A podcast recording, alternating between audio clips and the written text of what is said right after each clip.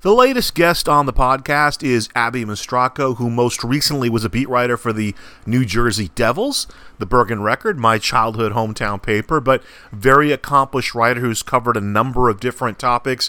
She's been a beat writer for the Mets, worked for Fox Sports West, covering the N H L, Major League Baseball, college football, college basketball. Abby Mastracco joins us on the latest podcast.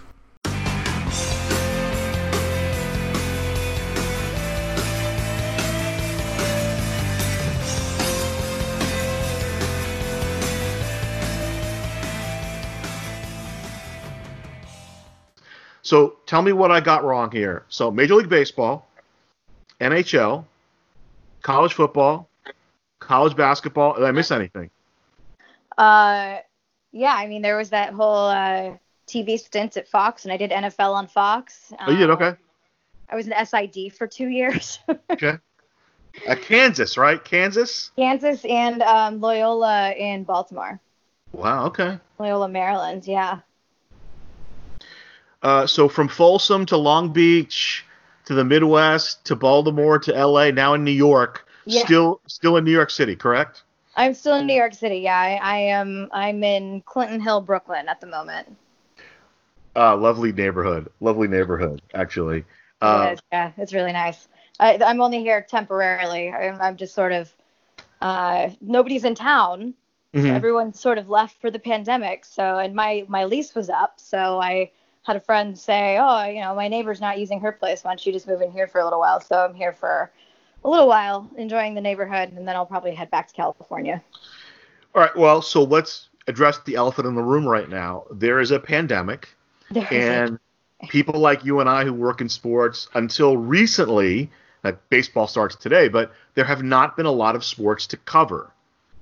And you have kind of the added thing is you, you brought up, like you're kind of in between jobs. So like the last three, three and a half, four months, what's that been like day to day for you? You know, in the beginning when I was still working, uh, I was working for the Bergen Record in New Jersey, and I was covering baseball and hockey. At, at the time of the shutdown, I mean, it was uh, when did when did the, N- the N B A shut down? I think March eleventh, because then the N F L or the N H L shut down March twelfth. It might be one day off. But anyway, um I was talking to the Devils P R guy about how we were not allowed to use the locker rooms. And we, you know, I sh- shout out to the Devils P R team because they were more than accommodating about still allowing us to do one-on-one interviews. And our concerns at the time were more of how is this going to affect our access moving forward? And I, I left practice, and Corey Massasak, my, my beat buddy who covers the Devils for the Athletic, was like, yeah, maybe I'll see you in four months after this thing's over. And, you know, we were kind of joking about it. And then we go home, and all of a sudden it was like, oh, no, we see the news about Rudy Gobert, and we're watching everything sort of unfold um, on T V at that Oklahoma City game. And it was it became very real. So from there, I was, you know, it just happened so fast that I don't think we really had a comprehensive game plan. I mean, this is, I hate to keep using the word unprecedented, but it is. Mm-hmm. It's very unprecedented. So the next day we're just waiting for the N F L. I'm, you know, texting people in the league office, getting radio silence, but still trying to do my job as a reporter and find out what I can dig up. Um, after that, it was, you know, the the whole thing. I don't know that anybody...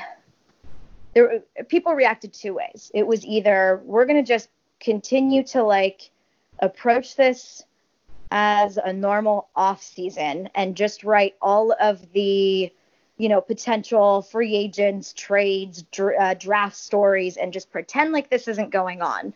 Or it was, we really have to hit this hard and write about how this is affecting sports. This is affecting athletes. I took, I chose to take that route, and I submitted a, a content plan that was talking to a lot of like epidemiologists, doctors, uh, infectious disease specialists.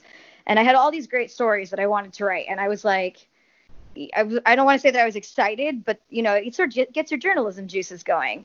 And then the reality of everything hit, and it was like, you know, I can't pay attention. My attention span is very poor to begin with. Um, And it just was like getting up every day. It was like I'm trying to I had all these interviews scheduled, and then I'm trying to transcribe, and I'm trying to get myself into like a structure. I'm not, I'm used to working from home during the off season, but at that point I had just been on the road with the team. I was in the middle of the season. I wasn't quite ready to wind down yet into the off season. And, um, it, it I didn't know how to pay attention or how to like structure my work days. And from, you know, talking to other friends in the business, it seems like I was not alone. We were, eventually we sort of structured our days around Andrew Cuomo's um, press briefings at noon on C N N yeah. every day. But then it was like, you can't, you can't take your eyes away from the news. And then it was, uh, okay, well, I have to take my eyes away from the news. And then you got to maybe turn off Twitter and try and figure out a way to, you know, get grind, grind down these, these assignments, get through all my transcriptions, start writing. It was like, I, I, it'd be five o'clock and I would tell myself like, okay, you know, transcribe twenty more minutes or write four hundred more words. And then you can make yourself a cocktail for the night.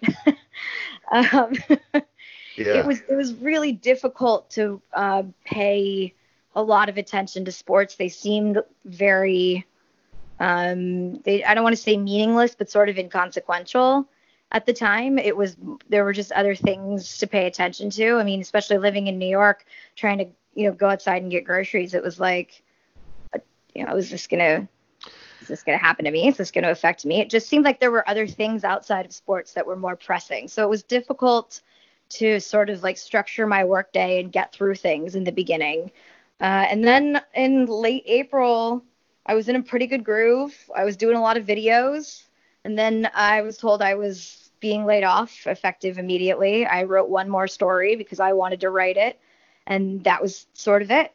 I, you know, I still haven't figured out how to quite structure my days because now all I'm doing is uh, I moved out of my apartment recently. And now all I'm doing is looking for jobs and still doing those morning workouts in a living room. And that's, you know, that's kind yeah, of it. Yeah, no, no. I mean, I mean, plus one, I was going to I, I I wanted to let you I mean, plus one, because Um, a couple things. I mean, I, you know, when it, when it first came down, when I started it off, it was real productive. I was learning how to use, you know, streaming software. I was learning, you know, Pixlr, how to do graphics, and I'm, I'm learning all this stuff. I'm recording a podcast every couple days. Then all of a sudden, right at the end of April, you kind of hit a plateau. And I had the exact same revelation you did, in that really, how important is this now? I mean, this is a, I mean, you, you said it earlier, this is a global pandemic, you yeah. know, maybe, you know, the, the, the data, you know, the, the stuff that we all used to consider day to day is really not that important as, as the survival of people that may live down the street from you. Uh, that was, and I, I live fairly close to a major medical center in Los Angeles, and my, my college roommate's a physician, and he would tell me these stories about people coming in, and some of them weren't getting out, and you kind of like scratch your head a little bit, and you're like, wow, this thing, you know, we're isolated, but this is still all raging on about us. Yeah, I mean, being in New York City at the time, I was right down the street from, I was living in the financial district, uh, so I was right down the street from downtown Presbyterian Hospital, and it was just sirens at all hours of the day, constantly, all hours of the night. And it was almost like you, when the sirens stopped, it was almost, that was more jarring, because it was like almost the calm before another storm. And you don't, you know, in the early days, walking outside of my apartment just to try and like clear my head, I you didn't see anybody. And being on a New York City street like that, especially living right near Wall Street where I lived, that was, it just felt like a horror film, you know, like, like some yeah. sort of apocalyptic film. Yeah, it was very eerie.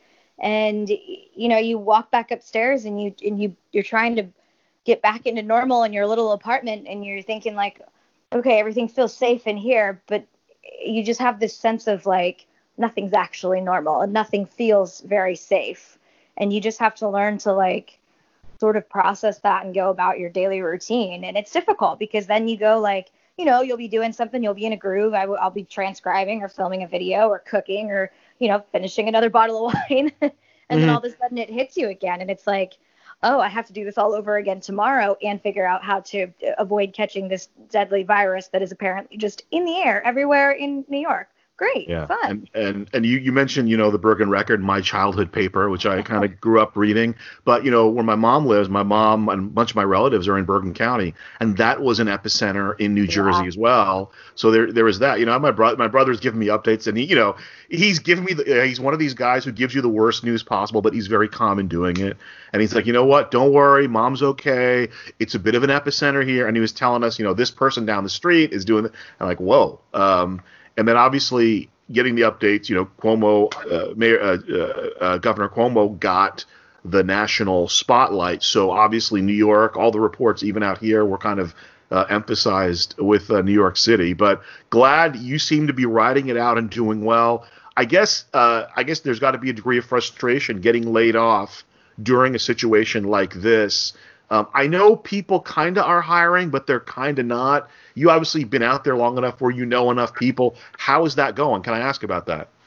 Uh, you know, it's pretty slow because, yeah. because the state of media in general. I mean, there's not, there aren't a lot of media jobs right now. Mm-hmm. And I'm, this is my second layoff in five years. And I have sort of had to ask myself some tough questions, um, especially when my lease was up and I wanted to stay in my apartment. And I did stay in there for a little while until uh, my roommates moved out without paying rent. So that was fun. Um, wow. Uh, and they both had jobs. I was the one without one who paid the rent so that nobody would get evicted.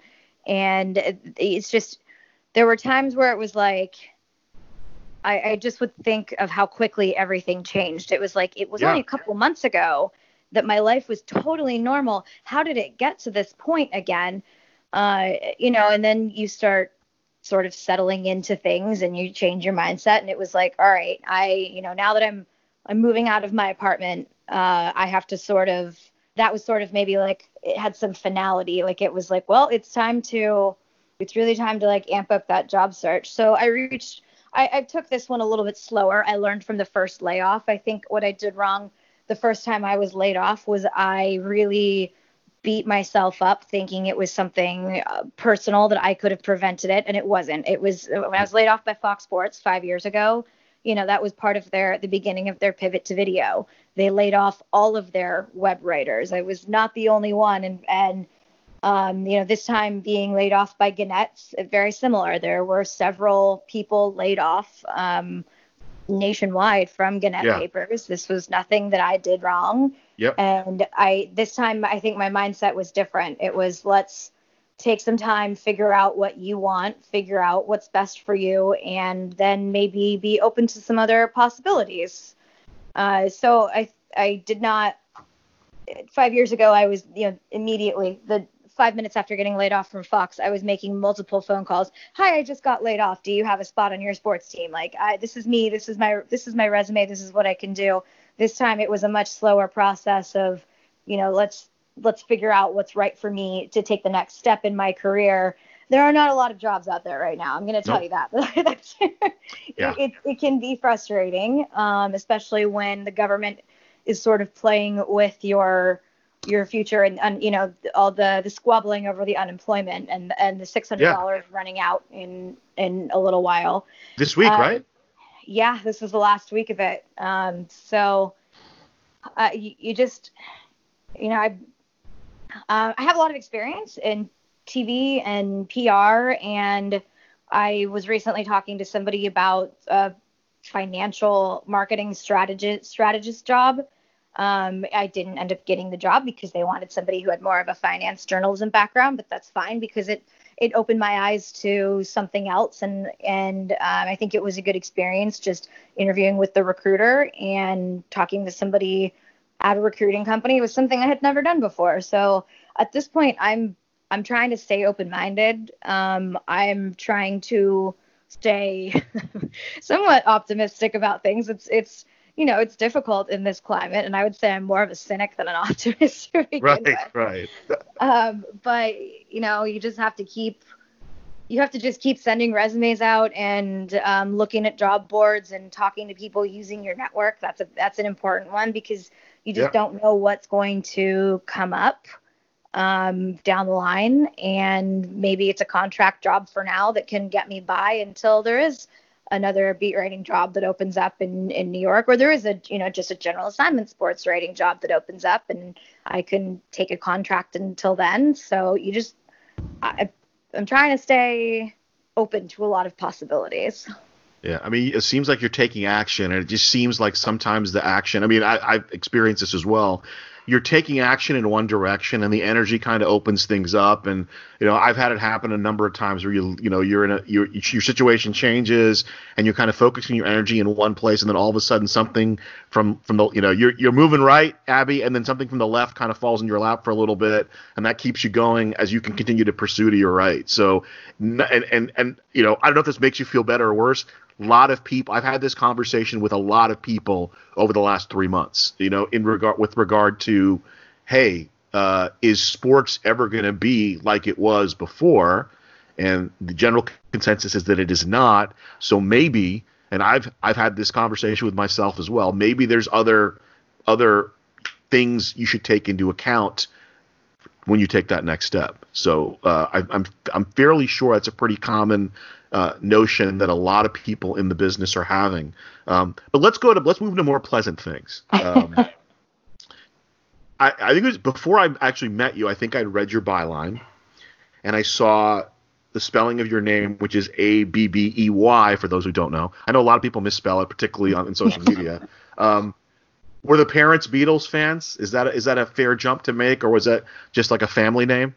No, parents were definitely Beatles fans. Yeah, that's why they agreed on that spelling. Um, my parents are about like eight, nine years apart, but, um, so the two bands that they have in common were, um, the Beatles and Fleetwood Mac. And they did toy with, before they, bef- they didn't know whether I was going to be a girl or a boy. And even before, you know, they just, they wanted two, they wanted some like two names that could go for either a boy or a girl. And the one that they, they first came up with was Stevie, after Stevie Nicks. Um, and then I okay, think they yeah. were like, you know, given her, her past history and her drug problems, maybe we shouldn't name her. Maybe we shouldn't name our kid after that. um, and uh, one, like one, I guess the story was like one of my relatives had just returned from London. My grandparents had like sent my parents a postcard from London, and with like Westminster Abbey on it, and uh, they didn't like oh. Abigail. They thought it. They liked. They were thinking they needed like some sort of unisex name, and then they were like, ah, screw it, we'll just name her after a Beatles album. if if it's a girl, That's they didn't great. have a name for a boy, so they got lucky out of that one. Perfect. So here's the transition. I feel like James Lipton here. Um, Abby, tell me about Vincent Mastracco. No, I'm kidding. Um, I would like to talk about your dad, because he is, you know. He worked in sports, still works in sports, I believe. He's still doing the golf podcast and sports writer, sports broadcaster. How much did that influence you growing up? Were you kind of, you know, were you kind of at daddy's, uh, at dad's uh, side, you know, kind of watching him go through this? Um, sometimes, yeah. I was in the radio station a lot. My dad had a he had a golf radio show for twenty years. He he's no longer doing the actual radio show, but him and Scott Marsh, who I know you know from U C Davis. Um, U C Davis yes. basketball. Him and Scott do a podcast Hor- once a month, I think. Um, I just to kind Scott of Scott Marsh, say... hor- horrible, horrible, horrible, horrible man, Abby. Horrible, horrible yeah. man. No, I'm kidding. very, very, very, very good guy. Very good guy. Um, yeah, Scott Mar- him and Scott Marsh do a podcast. Um, I can't, I think it's only like once or twice a month that they've been doing it. Uh, Scott's been pretty busy with U C Davis and and King stuff, but um, I was. Yeah, I mean, I was in the radio station a lot growing up. Um, my dad at times would bring me in and just sort of put me to work. I, I don't know. I don't know that I necessarily showed an interest in wanting to do the work as much as it was, well, I need somebody to help me, so you're going to come in. And I think my because the show was so early on Saturday mornings, my dad was trying to keep me from, like, going out with my friends on Friday and getting into trouble, like, towards my high school years. But I was always at golf tournaments, like, Um, P G A Tour events, or there was a senior tour event in Sacramento for years and years that I used to go to when I was a kid. Um, the celebrity golf tournament in Tahoe, my brother and I would always compete to see who could get Michael Jordan's autograph. None of us, neither one of us ever succeeded in getting that one. Um, so I was always around the radio station and golf. And then, um, you know, in college, I... decided to major in journalism because the only thing I was ever good at in school was was writing, reading and writing. I can't do math. I can't do science. And um, I decided to be a journalism major. And my dad said, well, great, then I'm going then I'm really going to put you to work now. So I was able to go to a lot of P G A Tour events and like, um, you know, help him set up and break down for his show. And uh, eventually I was out at those P G A Tour events and I started writing to editors and saying, can I freelance for you? And most of the time they said yes. So I, I I had a lot of experience just being out at golf tournaments as a kid. But, you know, it's, it's, it's, uh, unfortunately my, I never really picked up the skill. I was around a lot of golf growing up and my short game is really terrible. It's, I don't know how that works. I don't know why that, that doesn't translate mm-hmm. somehow.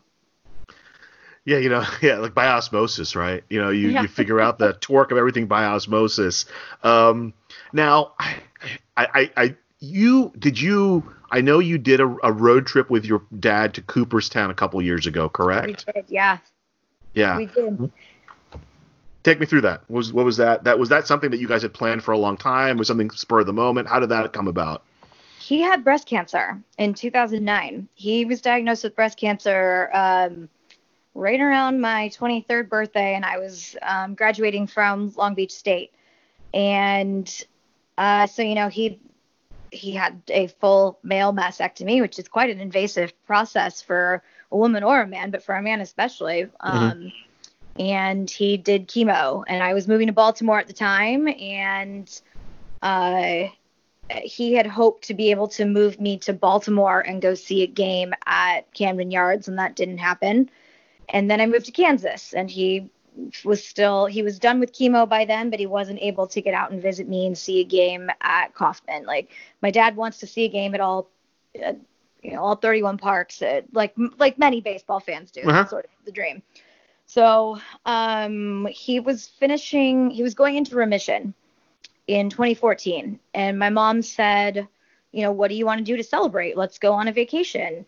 Should we go to Italy? My dad, you know, being Italian and having family in Italy, she said, should we go to Italy? And he said, I think I, I want to go see some baseball parks. That's, that's something that I, I guess when he was sick and he was wondering, you know, am I going to survive this? Mm. He thought to himself, I haven't seen enough baseball parks. And that's something that he really wanted to do.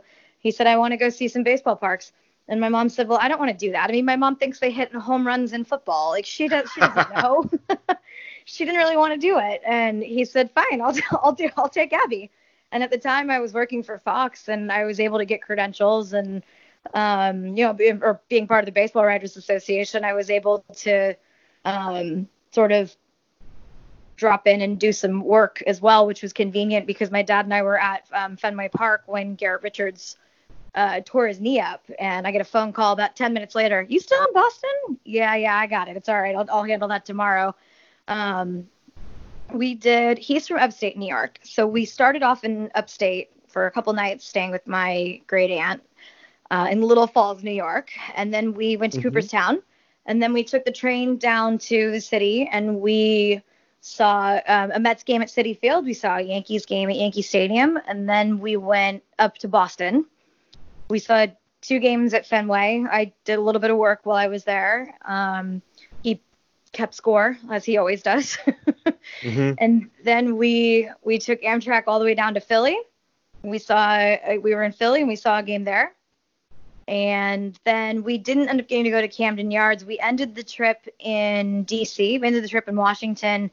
Uh, it was one of Tim Lincecum's last starts with the Giants, and my dad being a, a lifelong Giants fan and um, being a big Tim Lincecum fan, He wa- really wanted to see, he really wanted to end the trip with a Giants game. And um, we were, I kept telling him, I was like, there was like a four hour rain delay. I was like, it's just going to get rained out. It's just going to get rained out. And he's like, I'm, I'm watching. This is going to be Tim's last start with the Giants. I'm watching this game. Sure enough, we waited it out for a long time. And he did see that start, and Tim Lincecum imploded, and it was not great. But, um, you know, it was a really fun trip. Uh, I showed him, I, it, got to show him where I used to work in Baltimore. And um, I had just been in New York at the time. This was in twenty fourteen. I had just spent all, a bunch of time in New York for the Stanley Cup playoffs. So I sort of had the lay of the land with some of the pizza place I want pizza places I wanted to take him to and all that. So that was his um, remission trip. Well, that's fantastic. That's a great, that's a great uh, anecdote. And I'm glad you guys had a, had a trip. It seemed like you had a tremendous time. You got baseball, you got Cooperstown, you got the Stanley Cup. That's, that, that's fantastic. Um, all right. New York, you were in New York. You worked in the New York media. Now they say, and I, I, I do believe this, it takes a different type of player to play in New York. You know, sometimes the great player at a different place isn't going to be a great player in New York. And sometimes the marginal player in a market comes to New York, and all of a sudden it's like, where has this been, you know, the whole time you've been in the big leagues? Um, I do think there's a degree of that in terms of the media. You got to be a certain type of person to be in the New York media. You did it for a while. You navigated it fairly well. Is there a difference? Is it is it really what the hype uh, what the hype is made up to be? Yeah, there's a difference because you've got you've got the tabloids here. And you've mm-hmm. got, um, you know, the Post sends a whole army to one Yankee game. They send like five people to one Yankee game, and they'll send three on the road, even just for, you know, the, a Mets series in Milwaukee. And the Post editors are calling their writers wanting these back page headlines. And then the Daily News has got to keep up with that. And then you've also got the New York Times trying to sort of ask these like, these questions that are working some like really off the beaten path angles.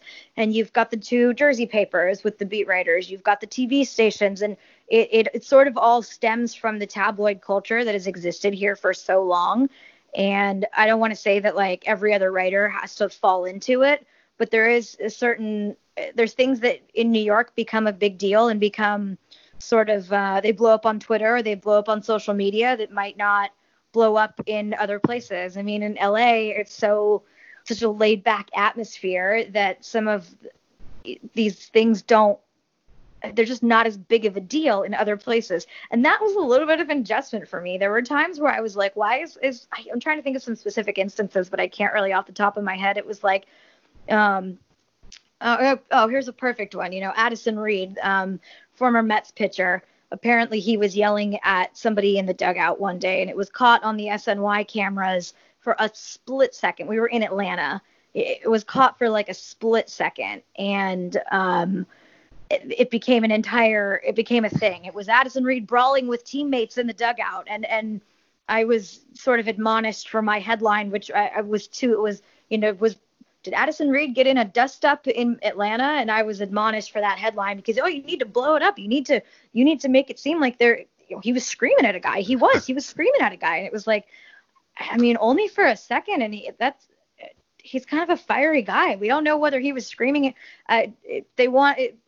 The way that it sort of looked on the outside was that he was screaming at Terry Collins for taking him out of the game. That wasn't the case. He was mad because he threw a bad pitch. So to right. us, we're there in Atlanta and we see that. That's what we see. And we're thinking like, oh yeah, he's he's mad because he threw a bad pitch.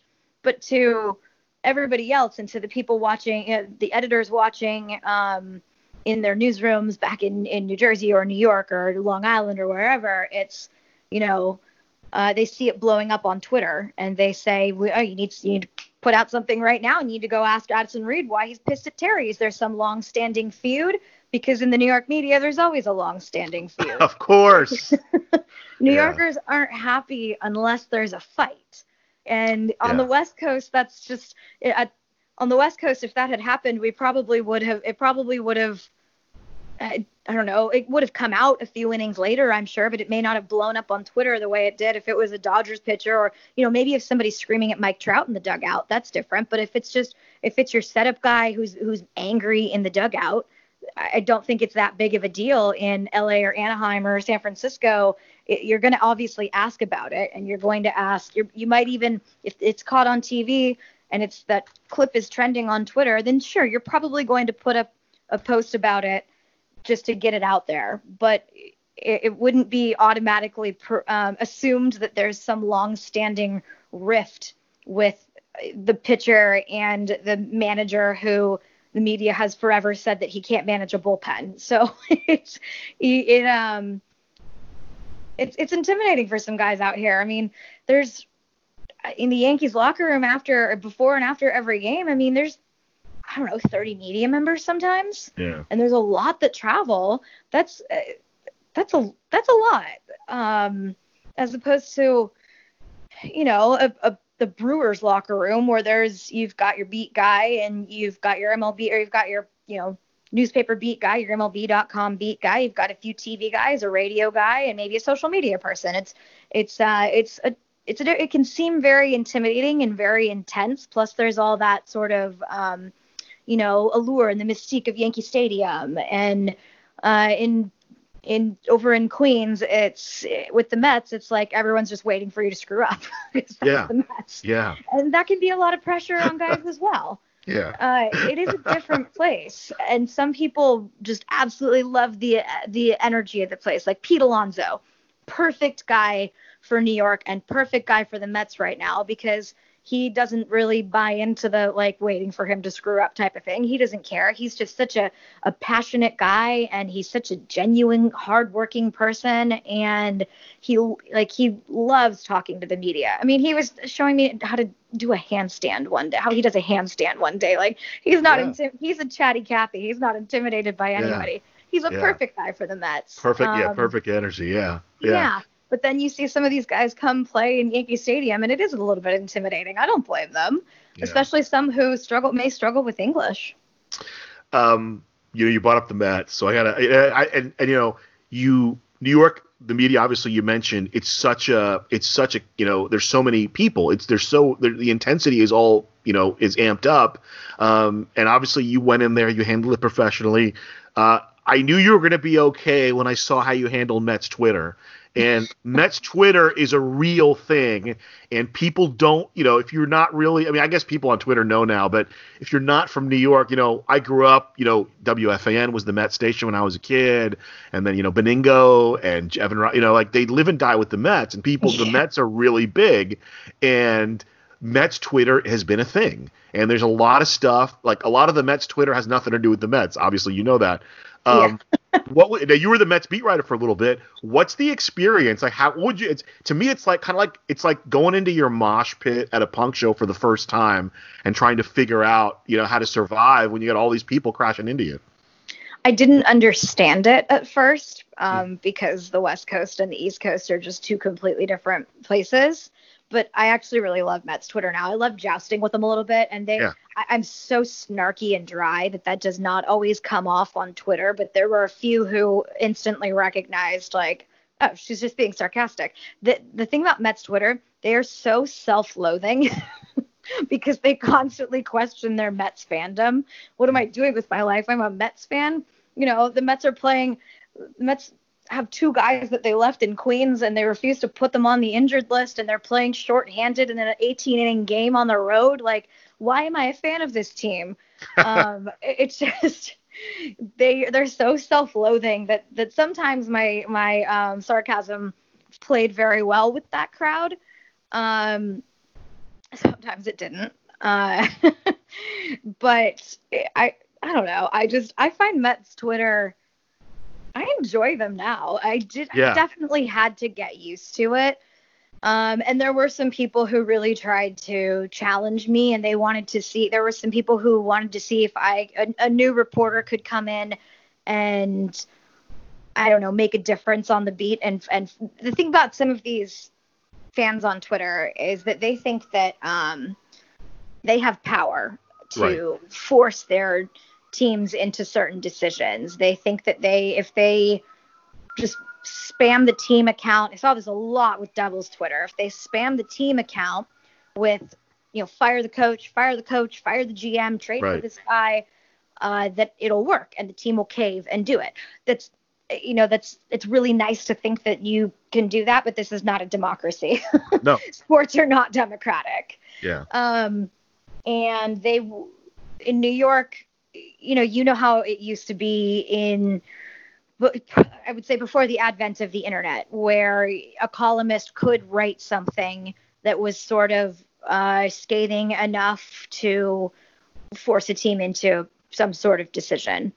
And that's not necessarily the case anymore. It, yeah. it might have been during like the peak tabloid era, but that's, it, that's just not how it works anymore. Um, yeah, it, it it would depend on the relationship with the owner too. Yes, you know, or the exec. You know, there were executives who would leak through certain guys yes. to get an idea of what the you know what the feeling was on the street. And you know, I've read, you know, like I I you know grew up obsessed with Billy Martin. I read all those things about just all the manipulation from everybody and every angle. But yeah, no, it, it, what what I find well, interesting is is I do think the fans have have a little bit of power, not in terms of the teams making decisions, but in teams of in terms of certain areas of perception. And a big thing, you know, I'm growing a Yankee guy. It's the whole notion of a true Yankee, you know. Yes. Uh, and it, it, it's it, let's be honest, it's silly, but I do see the point in the reason that a lot of the, especially the newer media people, are threatened by it is that's entirely a fan's thing, you know. Maybe a longtime, you know, beat writer can influence that, but th- there's certain things that only the fans can really influence. None of them tend to be consequent, you know, that all that consequential. Yeah, but it's it's an interesting relationship, and I think the I think you were kind of in this group. The people in the media who understand how that works generally do pretty okay with it. But if you're going to try to come in and and strong arm, you know, whatever fan base it may be, you know, the whatever, the Seven Line Army or whoever it is, yeah. that that's going to get you in a little, I mean, not uh, trouble's a strong word, but that'll get you, you'll get to joust a little bit on social media. Yeah. And I definitely did. Um, and, you know, to your point earlier, there are still executives who leak things, especially in New York with certain reporters just to see the oh, yeah. response of things. But um, the, I think, fans really wanted me to write stories from certain perspectives and certain angles, ripping this guy or, you know, calling for Terry Collins to be removed or Mickey Callaway to be removed or whatever.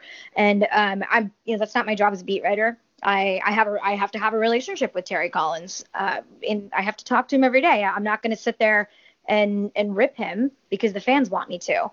The mm-hmm. columnists maybe have a little bit more sway. But I felt like there were a lot of fans who wanted me to come in and sort of um, write things based on their sort of perception of the team. And I didn't always do that. And there were times where, uh, you know, I, I, I talked with some of the Seven Line guys. We've D M'd a little bit here and there, and they've been somewhat complimentary of my work. I, there's this perception with some of the really, really diehard fans, and I definitely experienced this with Devils fans immediately as well. Um, they want you to be real raw, raw. And I think sometimes this might be a double standard with women because um, they don't always expect, fans don't always expect men to be cheerleaders of the team, but women need to be cheerleaders of the team because they say, well, you know, clearly you don't care about your job. Uh, there's millions of people who would love to step in and do what you're doing. That's, I really hate that. I hate yeah. when fans bring it up. I hate when bosses say it to you. I mean, there was that article in the Washington Post last week about the Washington football team who, you know, we're not using their name anymore, uh, yeah. and sexual harassment that had gone on. And some of these women were afraid to report any of it because they said, you know, if, if you don't want this job, there's a million people who will step in and do it. And I think sometimes the the East Coast fans are so passionate that they need their They need you to be just as passionate. But my job is not to have passion. My job is to, you know, write good stories and report information that's that, that's relevant to yeah. what the fans want to hear or need to hear. Yeah, I, I, it, it, and that brings up. So you're not employed now, so it's perfect, perfect question I can ask you. um, do you think it's gone too far? I mean, I, I recall as a kid, I mean, George Young won two Super Bowls as general manager of the Giants in eighty-six and ninety. And I, I remember I was driving one day and Russo and Francesa have him on. And the Giants weren't doing well. I think it was Handley's second year. Might have been Dan Reeves' first year. I think it was Handley's second year, and they weren't doing well. And they're ripping this guy to his face on the air, like literally laughing at him. And they, the, the three of them had a relationship. So I know they probably got a little more latitude than most people would. But I can't imagine that happening today, even if somebody had a relationship, because just the public perception in all levels of media is so important. You know, in nineteen ninety-two, it's a little bit of audio. It gets played for three days and you're done. In two thousand twenty, that thing is is video enhanced. The video is on the internet. The video is, is going around for weeks and weeks and weeks at a time. H- has the tenor changed? And just in the, like, you've been doing this for like ten years now. has the tenor changed with regard to that? Not necessarily having you be a cheerleader, but it just seems to me, particularly at the professional level, uh, teams are a lot more protective of that with reporters, you know, and, and, and if you don't kind of play ball, you sometimes won't get that access. Yeah. Uh, what you see now is teams that have, you know, all their own reporters. Um, right. Hockey and basketball have their own whole like content divisions. M L B dot com is their own separate entity, and they have staff writers for each team um, that are not employed by the team, but by M L B Advanced Media. So that's a whole different format. Um, you see the teams hiring, hiring their own in-house content people for two reasons. One, there is a lack of coverage on the road these days because newspapers are obviously at, they're not they're not in great shape. Let's be honest here. Financially, yeah. Yeah. So they've been so the the easiest thing to do to save money is take people off the road. Well, the teams still want the attention and they want the publicity when they're on the road, especially in in small markets or teams that are sort of overshadowed in a big market in their own market.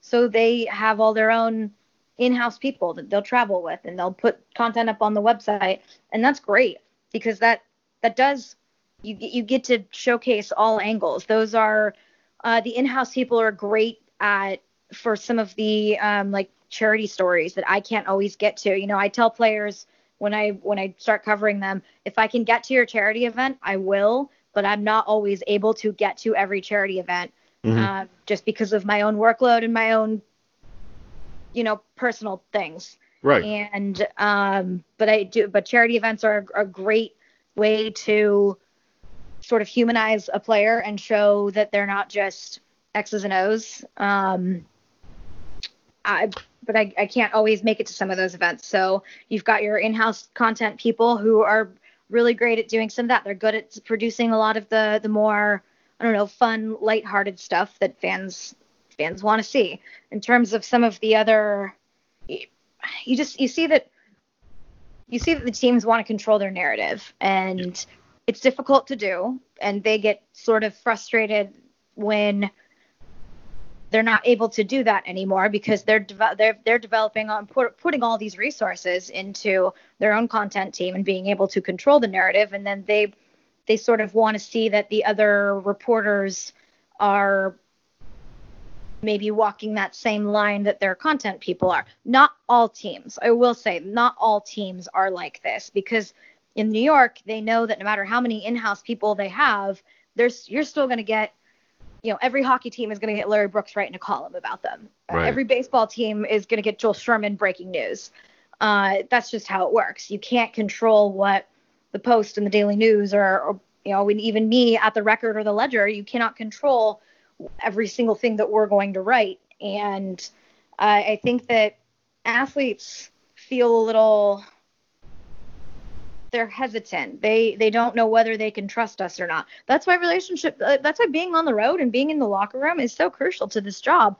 And we were so upset and worried about our access being taken away early on before this was a full-blown pandemic when they mm-hmm. said no open locker rooms. Um, we were really concerned about our access being taken away because that's how you develop relationships, and that's yep. how you get players to trust you. And it's a mutual relationship. I've got to be able to trust this player as well. Yeah. You know, I, I want him to know he can trust me to tell his story, but I've, I've got to know that he's not going to go, you know, run to the P R guy if I ask him one, one controversial question. Like this is, this should be a, a good working relationship. It's a, it's a two-way street. Yeah. We were yeah. so being on the road in some of these like tough games and tough moments. Um, that's when you build those bonds with guys. And I'm friends with some of these players too. I mean, not a yeah. ton of them because I don't like to mix work and pleasure, but, but that's just how it is when you've covered guys for a while or you cover that, you just, you talk every day and you develop sort of a friendship. And, mm-hmm. um, I, I understand how, how and why teams operate the way that they do, wanting to control their narrative.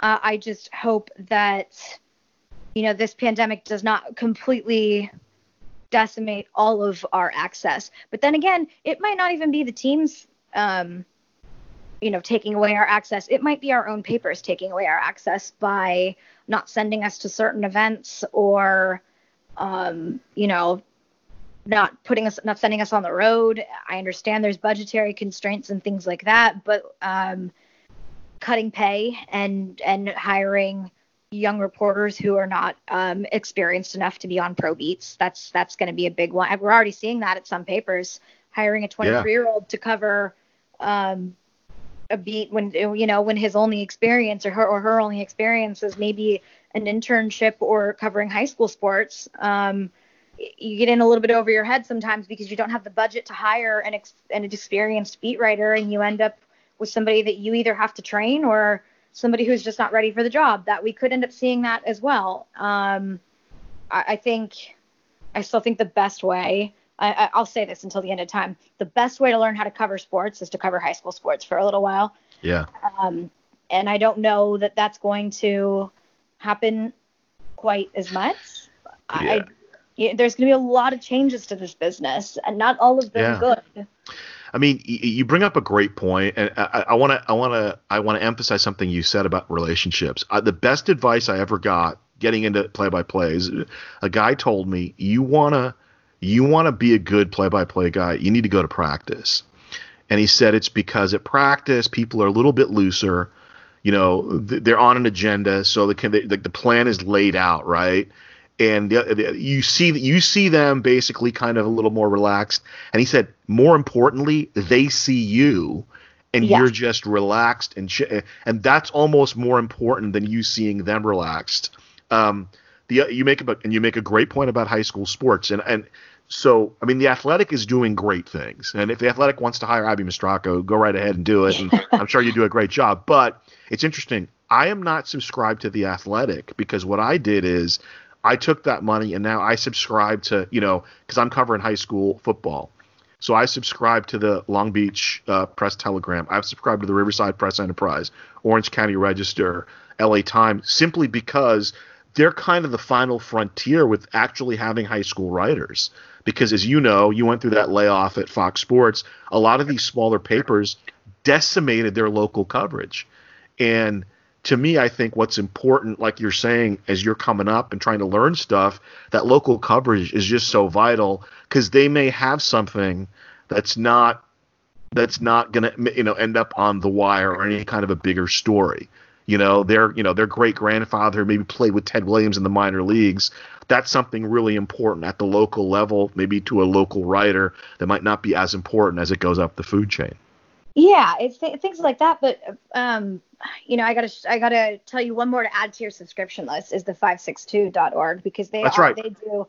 Yeah, uh, they do such an amazing job covering Long Beach sports, and and the role that Long Beach sports plays, like in the Long Beach community, because Long Beach is just such a unique place. Mm-hmm. Um, they J J and Mike do such an, an amazing job. They do. Um, we were like college newspaper rivals. They worked for the independent student newspaper, and I worked for the faculty student, like the faculty run student newspaper. And mm-hmm. then we ended up coming together and working together years later. And I just like those guys, those guys are so great, and they love Long Beach so much, and they do such a great job um, hitting every single, like every sport, every school in Long Beach. Like you definitely subscribe to them.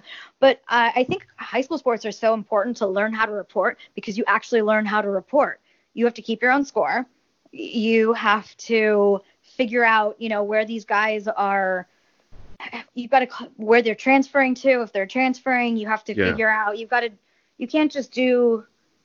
I don't know. You, covering a high school football game, like you've got to go. Go approach the coach yourself. Yeah. You have to go then yep. approach the coach, your player. There's nobody holding your hand and saying, let me get this person for you. Let me get this person for you. And then when, you know, recruiting comes around, you're talking to, you're seeing which coaches are at high school games, and you're talking to these kids. Okay, who's offered you and who's, you, you just like, you actually learn to report. You, you do a feature and you talk to their parents. You do a feature yeah. and you talk to their their grandma or something like that. And like you said, you learned like, oh, that's how grandpa played for Ted Williams. And yeah. that's how this kid, that's how, you know, what are the people naming their kids these days? Uh, Kale or Kate. Tyler, Tyler. Yeah. Tyler. Well, I'll tell you, I, I'll tell you, it's funny you bring up grandmas in college in college baseball, I've gotten more information from grandmas than I had from any. I, I'm not even. I'm not. I mean, I'm kind of half joking, but I'm really not. Whenever, you know, grandma comes up and talks to you, you listen to grandma, because grandma will tell you. She will tell you what you need to know, and more importantly, she will tell you everything the player does not want you to know. Yes. He broke up with his girlfriend. That's why he had a bad game, or he got a D on a test and he may not be able to play next week. Well, th- what's that going to do when, you know, U C L A's coach is out there looking at him for next game? Um, it, like college sports is truly how you learn to report. And so when you go into a more prof- like a, when you go in or high school sports, when you go into college sports or, um, you know, professional sports, if you're going into a baseball locker room for the first time, uh, you're going to know how to just walk up, walk up to somebody in an open locker room and approach them, because that can be a little bit intimidating. In college, you have S I Ds who just kind of get everybody for you. And, um, and the S I Ds would prefer that in college. Whereas in professional sports, like, it's on you to make these relationships on your own. It's on you to ask for players' phone numbers. It's on yeah. you to ask for to ask the assistant G M for his number, and, you know, what this guy's contract, what this loophole is in his contract. It's on you to form all of these relationships, and you do that well in high school sports, because you're generally covering a guy for a couple years, and like you said, you get to know grandma, you get to know mom yeah. and dad.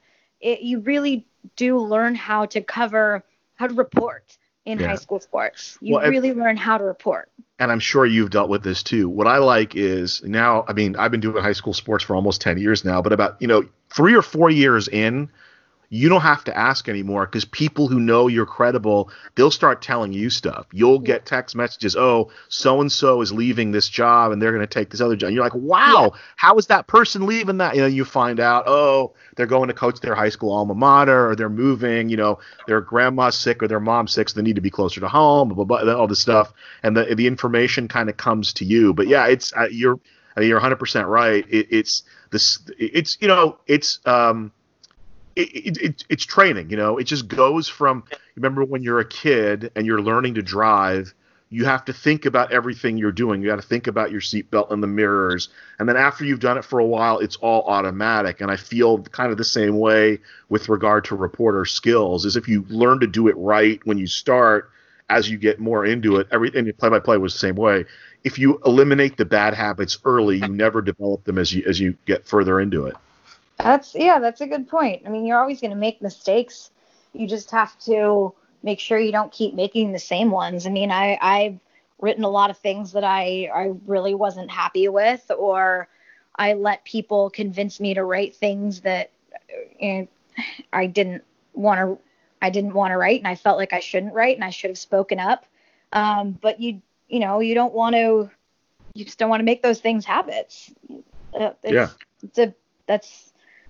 I think you can you can make a lot more mistakes in high school sports, though, than you can in professional sports, because uh, if you're in a hockey locker room and you make a you know you you you you make one awkward comment to a guy, and he might be kind of moody and decide not to talk to you again. Whereas in high school sports, you can learn how to you you you, you learn how to push people's buttons, and what or what do, what pushes people's buttons and what doesn't a little bit better in high school sports, and you can move on, because they're teenagers and they forget those things. But by the time they're pros, you yeah. know, you really, you're always kind of like learning and growing, and your interview style changes a little bit here and there. But, but you just, by the time you get to a pro locker room, like, you should know how to, I don't know, talk to, talk to these guys, for lack of a better term. Uh, yeah. You just should, you should know how to handle yourself and um, approach them. And you have a certain sense of professionality at that point. And you develop that in high school, covering high school sports or college sports too. Give me, give me a little bit on your experience covering the Devils. Um, I'm interested because that was my childhood team, and the Devils, the Devils fan, not quite as crazy as a Mets fan base, but it's kind of a, you know, New York is a Ranger town, and then the Islanders, you know, kind of the old school fans kind of are still into the Islanders because they won those cups in the eighties. But it was weird. I think, you know, you just started on the Devils beat. And a friend of mine, longtime friend of mine, guy I got into high school with, sends me a Devils article, and your byline was on it.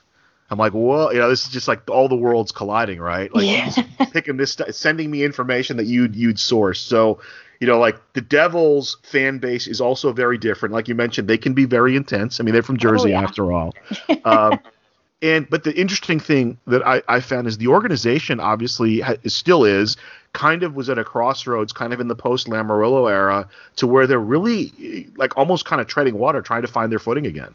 Yeah, so Lou left the team in pretty bad shape in terms of cap. Um, you know, he he took a little. He's obviously he he figured things out with the Rangers or with not the Rangers, the, uh, the Leafs, and now he's doing a great job with the Islanders. But the post cap era was a little bit difficult for Lou um, to navigate, I think. He but but you know he he had signed all these guys to these giant contracts, which is what you did before the salary cap, yeah. and they were aging and they they were just in a bad uh, bad spot financially. They really needed to start over.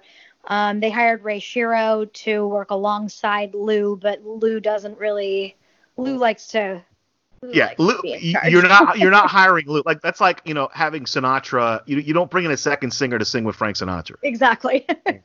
So uh, Ray Shiro took over, and he his whole thing was, we are going to be a sustainable operation in terms of like the hockey operation stuff. We are going to be, um, we're going to never get into cap trouble because we're going to develop our own talent.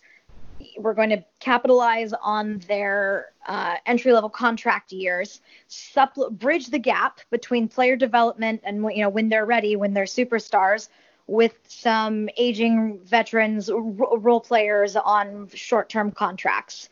This is how you are successful in the in the salary cap era. This is a good formula, but you have to hit on all of your draft picks. And the problem was was that Devils were not. Lou and his former scouting director, David Conti, uh, somebody in the Devils organization told me, Um, you know, Conti lost his fastball. They didn't hit on a lot of their, their high draft picks in, in some later years. Well, and then Ray Shiro came in, and some of his draft, his first round draft picks, they're still waiting for them to, to hit. I mean, they've become decent N H L players. Pavel Zacha has become a, you know, a, a good third line center, second or third line center, but but he's not the, the superstar that you want your first round pick to be. And I love Pav. He's a great guy and a really hard worker. And I sometimes don't think they've like set him up for success all the time. But, um, you know, I, I think their player development needed some overhauling, and they got to that point. But the owners didn't really like how how long it was taking. Um, mm-hmm. And yeah. when it does take a while, you know, you, what ends up happening is, is you get some clashes in management, like we saw this year when, um, you know, this was a, last year was a down year for the Devils. There were some heightened expectations after the twenty eighteen playoffs, right. um, but they didn't really make a lot of moves to supplement their roster. They did not wade deep into free agency at all, which that is, I mean, that's not a bad move, to stay away from overpriced free agents who want long-term deals, who are a little bit older. That's not a bad move. But they were a team that really could have used one or two s- solid veteran players to complement some of the more inexperienced guys that they had. They were really, really thin on the blue line, and they knew it. So last year they go and they trade for P K Subban, right? Big yep. splashy move. He had a horrible year. Yeah. Taylor Hall's coming off the knee injury. He has a slow start.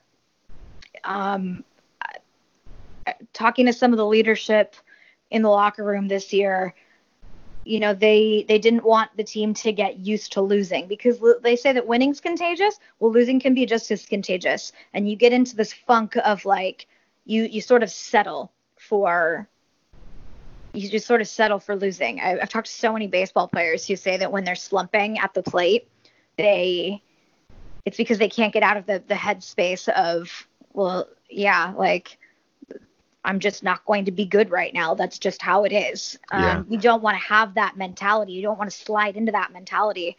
Uh, and it, it happens in a locker room. It can sort of spread, like, for lack of a better term. Right. Yeah. Um, you, So at that point, what you have to do is you've got to do a mate. You have to shake something up big time. So they did. They fired John Hines, who then he's a very, very good head coach, which is why he found a job right away in Nashville. Uh, and he's going to get a chance to he's going to get a chance to sort of right his wrongs in the playoffs in Nashville. Uh, the Devils, they I don't want to say that they didn't make moves when they should have made moves. I think that they were sort of waiting and waiting and waiting on some of these guys to come around and develop, and they didn't. And yeah. in that case, they maybe should have been a little bit more aggressive in some moves earlier on, before P K, before Jack Hughes. Yeah, I, you know, it's and, and it's interesting because I talked to, you know, I obviously still follow the team, and it was interesting. It's like politics, right? Every politician who gets elected starts off deregulating a little bit to loosen up the economy. But the, the question comes, you gotta you gotta turn the faucet off at a certain point. And I yeah. think what when when the Devils were at their height, Lou Lamoriello really knew how to kind of, you know, sometimes you get out early. Sometimes you trade a guy a year too early and he has a good year, but you've gotten the two or three prime years you're going to get out of him anyway.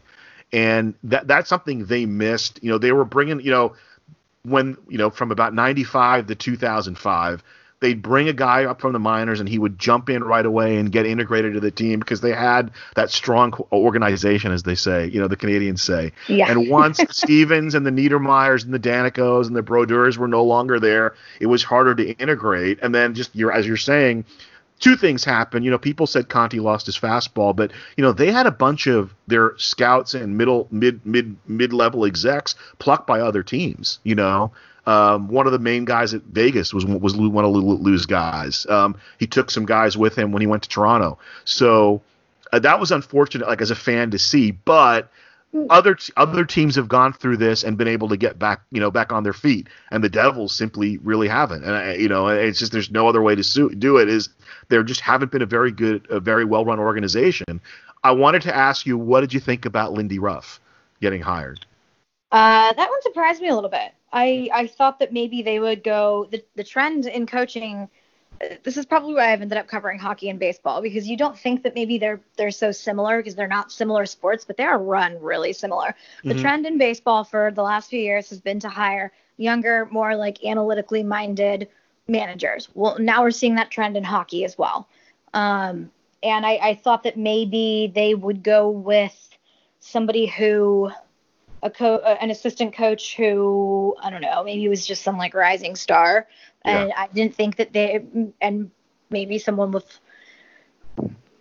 Lindy doesn't have the name value, the name brand as that he did a few years ago. Uh, I right. didn't know that they, I, I just didn't expect them to go with um, a veteran like that. Like I, I expected them to go with a Laviolette or a Gallant or, you know, I, I thought Elaine Nasruddin did a great job. And I, yeah. I would have really liked to see what Naz did with a better roster, because all these fans like to point to, like to say like, oh, you know, fire, because this is what Lou did. Lou treated coaches as if they were disposable toothbrushes. Right. You know, they lose C- games. Civil oh, servants. C- civil servants. Yeah, yeah, yeah. yeah. You're out. Yeah. So the, the Devils fan base has been conditioned to think that if things are going wrong, the only the only logical option is to fire the coach. It cannot possibly be the player's fault. It can't possibly be management's fault.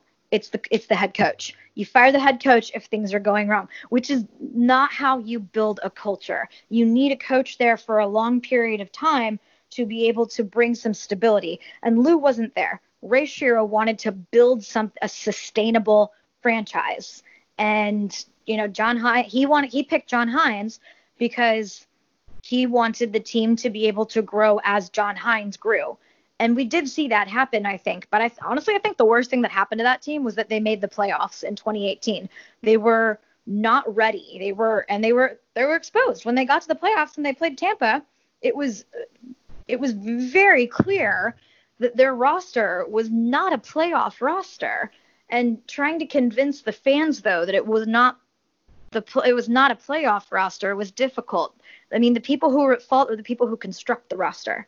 Yes, there is a certain amount of onus on the players, but nobody saw Corey Schneider breaking down as quickly as he did.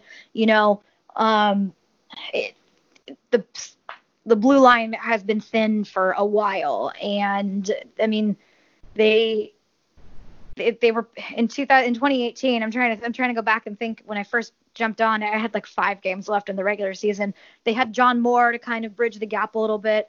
Their their forward lines were pretty. They didn't have a lot of depth scoring. They had a really good. They had Taylor Hall's line, which did all the scoring. They had a really, really good checking line with Blake Coleman and Travis Zajac. And then they had Brian Boyle on the back end. But, like, it, that's not that's not a championship roster. That's not a championship team. They overachieved that year, and the fan base was immediately thinking, we're back. And then they have a down year. Taylor Hall gets hurt. And then they get the, the lottery pick, and they get uh, they, they get – P K Subban, who's on the downside of his career, but he's still P K Subban. And uh, then you get Nikita Gusev in the offseason as well. And all these fans, I mean, I was getting emails and tweets from fans who were saying, why won't you just write that the Devils are back? Why won't you write that the rebuild is over? Why won't the media write that the rebuild is over? Because you can't write that the the rebuild is over until the season starts. And the season was pretty terrible. It started off pretty awful. Yeah. I mean, they blew a four-goal lead in their first game. I mean, um, not, not not to get not to get all W F A N on you, Abby, but let them win a playoff series, and then we yeah. can say they're back. Then we exactly. can say they're back. You know. Exactly. But these yeah. fans got really excited because they're used to they're they're not used to these down years. This isn't what they were accustomed to. They grew up with a sustainable team that won like consistently, you know, like this, yeah. but this had to be, this was a complete tear down job. You had, sometimes you have to tear it down. Now the question is, do you tear it down now? Or do you tear it down again? How much further can you tear it down? I think they have some pieces in place, but what I do like is that, you know, they're, they took the interim tag off Tom Fitzgerald, and before they took the interim tag off, I asked Fitzy a few months ago, I asked him at the trade deadline, I said, what's the timeline? Honestly, what's the timeline? And he said, we're not going to be contending for championships next year or probably the year after that. We have the pieces in place to be competitive in the next few years, and we will grow with our young, we'll build around our young players like Nico and Jack, but we're not going to be contending for championships next year. That is not what the fans wanted to hear at all. That right. is, I mean, when I wrote that story, uh, there was yeah. some, there was some serious. You got some heat. You got some heat on that. Yeah. I did. And, and, you know, Fitzy got some heat from the fans too, but he has a clear vision of how to run this team. And I, you know, the owners, Josh and David, are, they took the interim tag off of him, and they are giving him some leeway to, they like his vision as well. You know, it, it's, Rome wasn't built in a day. And unfortunately, there's been some setbacks with this team, and everybody wanted the rebuild to be over, but like you said, win a playoff series, get into the playoffs and win a playoff series. series and then, yeah. then you can say that the rebuild's over. But until then, I mean, they've, that team really had that, the roster's still really thin. That route, that blue line that they, yeah, yeah, it's real thin. we just, just hit sixty minutes. So I do, there's a couple things I want to still run by you. So we'll do it. We'll do it real quick. I just wanted to mention about Lindy. It reminds me a little bit of the Pat Burns hire. Of course, the roster was way better when they got Pat Burns, I mean, in two thousand two, and they ended up winning in two thousand three. Um, I want to talk to you a little Oakland hip hop with you. So, so you know, you got your you got your Mac Dre, you got your Too Short, you got your Intelligent Hoodlum. I think you can count. I think they're Bay Area, but you can count Diggable Planets there. Well, one of the things I like about you, Abby, is I can say Too Sh- I can reference Too Short with you, and you know it's not about you, that it's about uh, Oakland hip hop. Yes, and it should have a dollar sign. Yeah, there you go. There you go. But when uh, – so when did you pick that up? Was that a college thing? Was that a high school thing? Uh, when did you become a fan of uh, of Oakland Bay Area hip-hop? I mean, I I became a fan of West Coast hip-hop in general, Oakland and, and yeah. um, Southern California. Uh, in – I don't know, like I guess all growing up. Like I remember one time I had um, a Snoop Dogg cassette tape that a friend had given me that she got from her older sister. I think I was in like sixth, seventh grade. I guess I must have been in middle school because I was riding the bus, and my mom took it away because it wasn't one of the, you know, ones that was um, edited out, all right. the explicit words.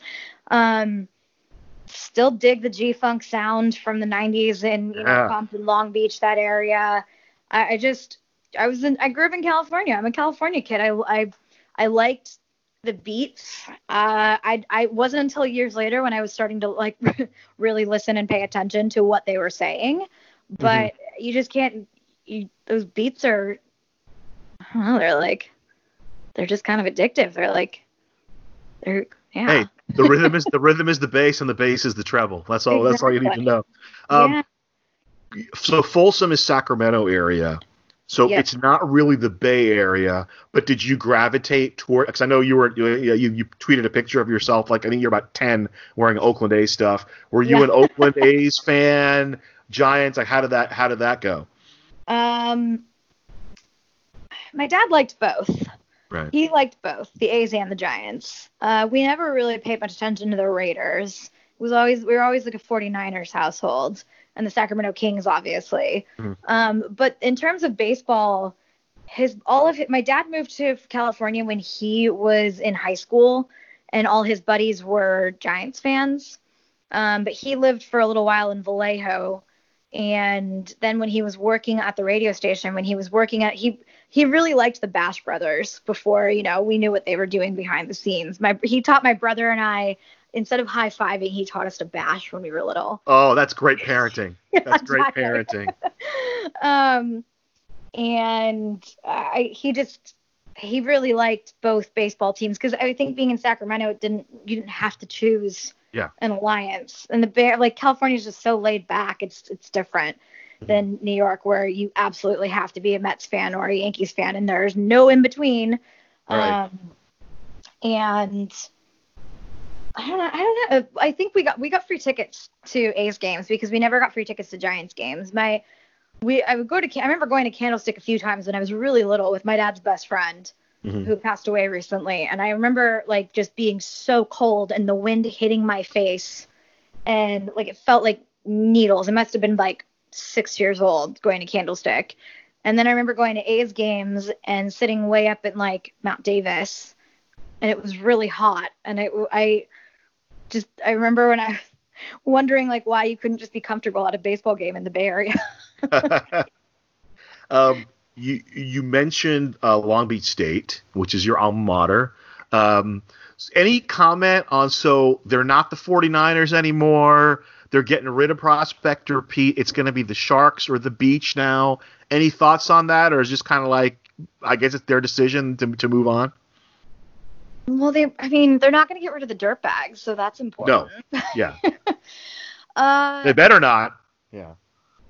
I mean, I have a lot of thoughts on sort of the mascot controversy that we're, we're going through to begin with. Um, but the 49ers, I don't know. I guess I, I probably need to do a little bit more research on some of the arguments either way. Um, you know, I'm a little bit removed being on the East Coast right now. I right. I kind of forgot that they were going to be the Sharks. I don't know. Don't be the Sharks. Like, don't replace the mascot. Just be the Beach, I guess. Like, just be the Beach. That's unique, you know? So did you... you... Be the Kraken. You can be the Beach. Yeah. Did you ever chat with, like, Vargas or McNeil about being a dirtbag? Like, because they're Long Beach, you know, Jeff McNeil from oh, Long yeah. Beach. Uh, uh, yeah, both of them. Um, yeah, I've, I've talked to Jeff McNeil several times. And then last year, um, the Mets had Drew Gaillon as well. Oh, yeah, Gagne. Gagne. Yeah. I, okay, so I when I was a when I was doing play-by-play for Long Beach State, um, I was told to say his last name as Gaillon, but then in New York it was suddenly Gagno. Um, yeah, so, yeah. No, I I, uh, I have I have I, the best one of the best games I ever called was Drew Gagnon against uh, Matt Andrees, and I was told Gagnon, and then eventually the next year or something the N disappeared. So yeah. I'm with you. I'm uh, with you there. I'm with you there. So. Yeah, I've talked to I've talked to them several. Like Jeff McNeil's a great guy. Um, we've had many interesting talks about, you know, our nights on Second Street in Long Beach, and that's always good. Walking up to the Jack in the Box drive-thru and knocking on the window to get tacos. Um, some the rite of passage for everybody who went to Long Beach. Um, he's, you know, the Mets have some really good personalities on the team right now between him and Pete Alonso. Uh, they've got a decent young core and.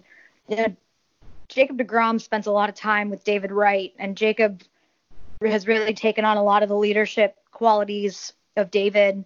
And I think despite what goes on upstairs in Flushing, the Mets are in a good spot with some of their younger players. And Dom Smith, too. He's a great guy. He's an L A kid. Um, he went to Sarah. Sarah. I think. Yeah, yeah. He went to Sarah. Great guy. I think that the Mets, for how dysfunctional they are, they've they've got some quality um, players on the team, and you know, I'd like to think that at least part of that is because one of them is a dirtbag. Yeah. Um, you, you mentioned you don't play by play. Um, that's something that you would open the door to if, you know, it's, it's kind of a big topic amongst the broadcast, you know, uh, fraternity. It really is a fraternity. Um, more and more women getting opportunities to do play by play, you know, baseball, minor leagues. There's a number of them now doing play by play. Uh, if, is that an opportunity you would chase, or if the opportunity presented itself, that's something you would have any interest in? I mean, I don't think I was very good at it. um some of the moms liked me because they were like, it's so great to hear a woman on the radio instead of a man all the time. Yeah. I don't think I was particularly good at it though. um I, you know I if somebody came to me and said, I think with some coaching you could be really good, then I think I would I would definitely stay open to it. Um at this point in my life though, this is going to sound really bad, because in sports we're taught that, like, you know, to work in this industry, you have to be able to pick up and move at any time. And I'm kind of tired of doing that. I'm thirty-four and I've lived all over the country, and I don't like picking up my life and starting over every few years. Um, I, I'm at a point in my life where it, that's just not, I don't know that I, I don't know that I'm hungry enough to do that anymore. I think I have a lot to offer in terms of what I'm capable of doing and how I cover sports and how I can tell stories through different mediums. Um, but, and I don't want to say that means like, all, you know, oh, I'm not going to move. Uh, I'm never going to move again. I just don't know that I have it in me to keep moving every few years to do something that may not quite pan out. Um, mm-hmm. And yeah. Doing play-by-play would probably mean going to a small town for a little while, and you know, doing wearing a lot of hats as they tend yeah. to do, and and I think there are a lot of broadcasters who have been climbing the ladder, and I don't want to like I don't want to be like a Tim Tebow and just drop in and take somebody's spot who really deserves it. But if somebody were to come to me and say, I think you could be really great at this with some coaching, I would I would obviously listen.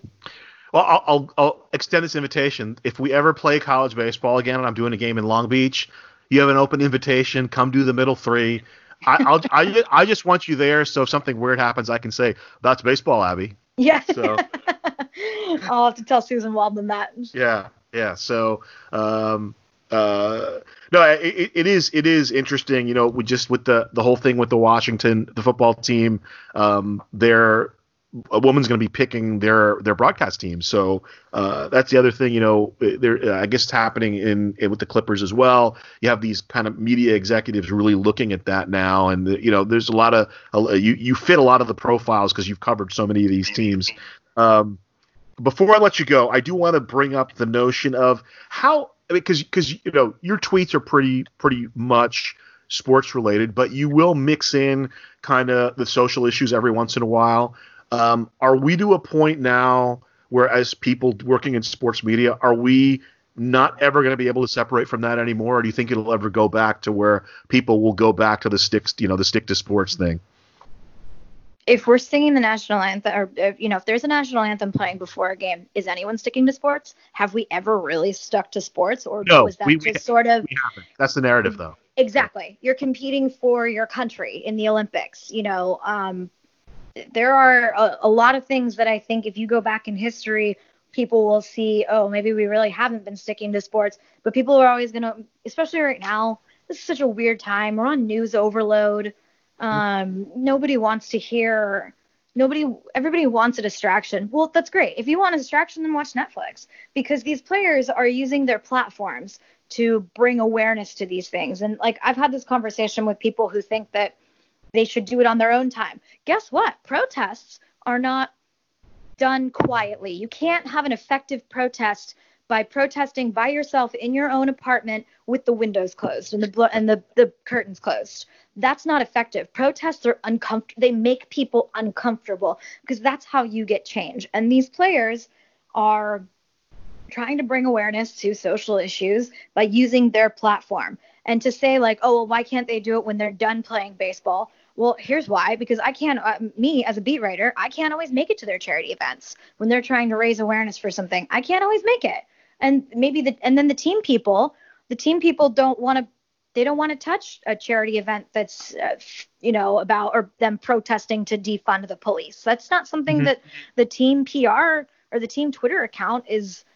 We're seeing a few now who are who are starting to promote those things. And look, I credit the Devils knowing that they play in Newark and really doing some great things for the Newark community and highlighting the, the peaceful protests. Um, I, I really I think that they they wa- they have a fine line to walk, and they walked it well without caring that fans were going to say, um, well, stick to sports, stick to sports, because at this point, if you if you don't say anything, um, like you're silent, you're complicit with silence, and I, you can't, you don't get change by being quiet and doing it, you know, outside of working hours sometimes. And I know all these people like to sit here and say, oh, well, you know, if I went into my accounting job and I said that, um, you know, they should defund the police, then I'd get fired. Okay, well, you know, you also don't sit with your hand over your heart and sing the national anthem before you sit down at your desk every yeah. day at your accounting yeah. job. You cannot compare the two situations.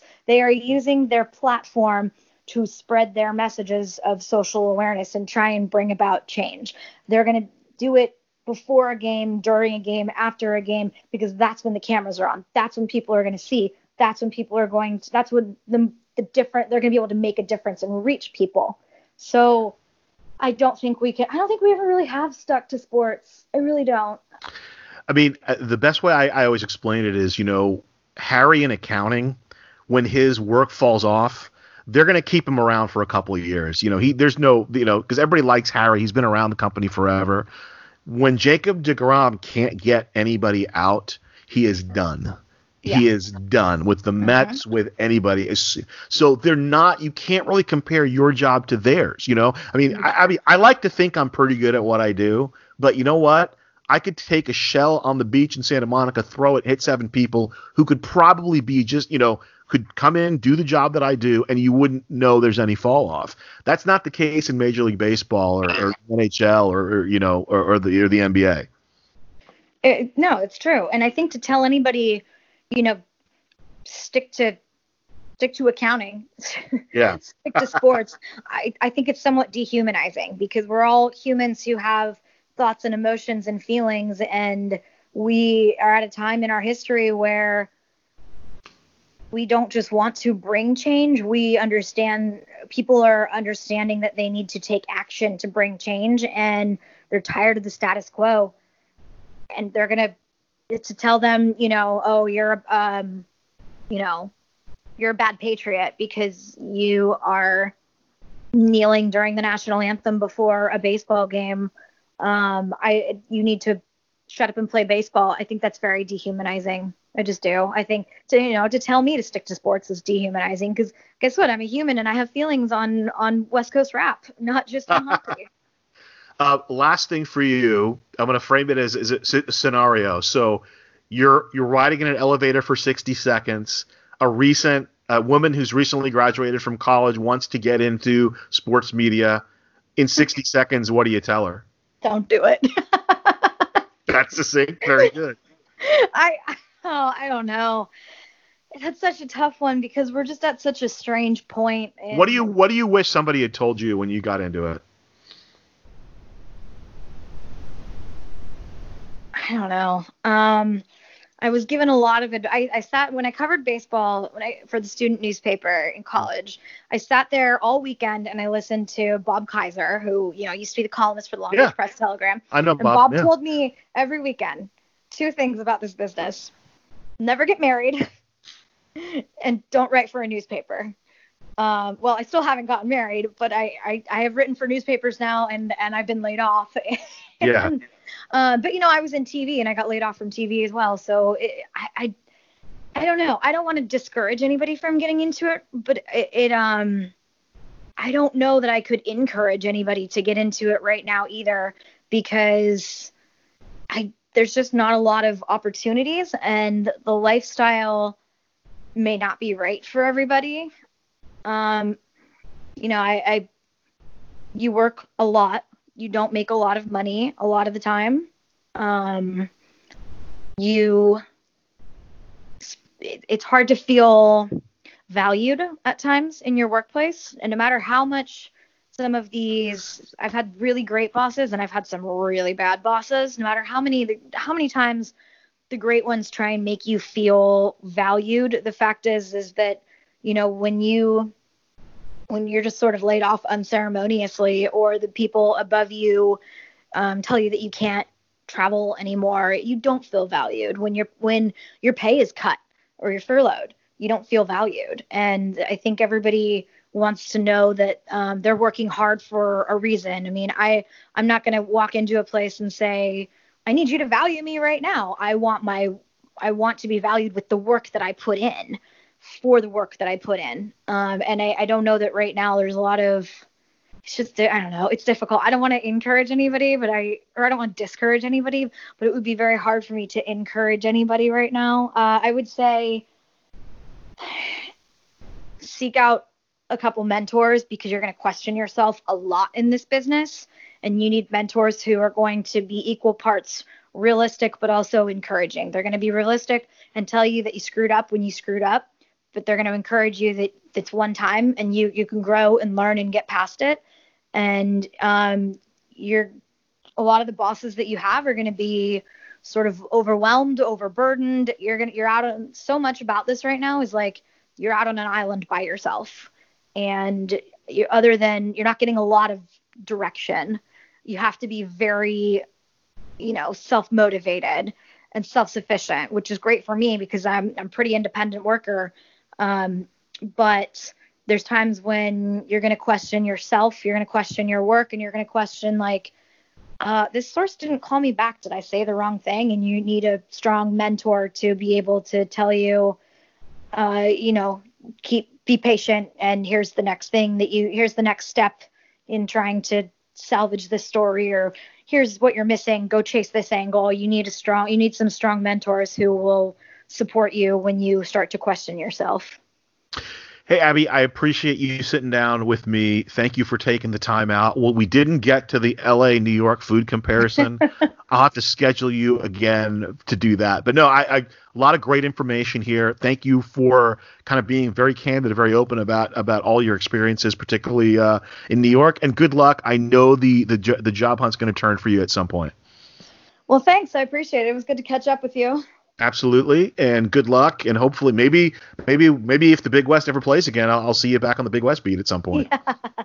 Well, the people at the Big West were great. That was a fun time. Yeah. Abby Mastracco, thank you very much. Thank you.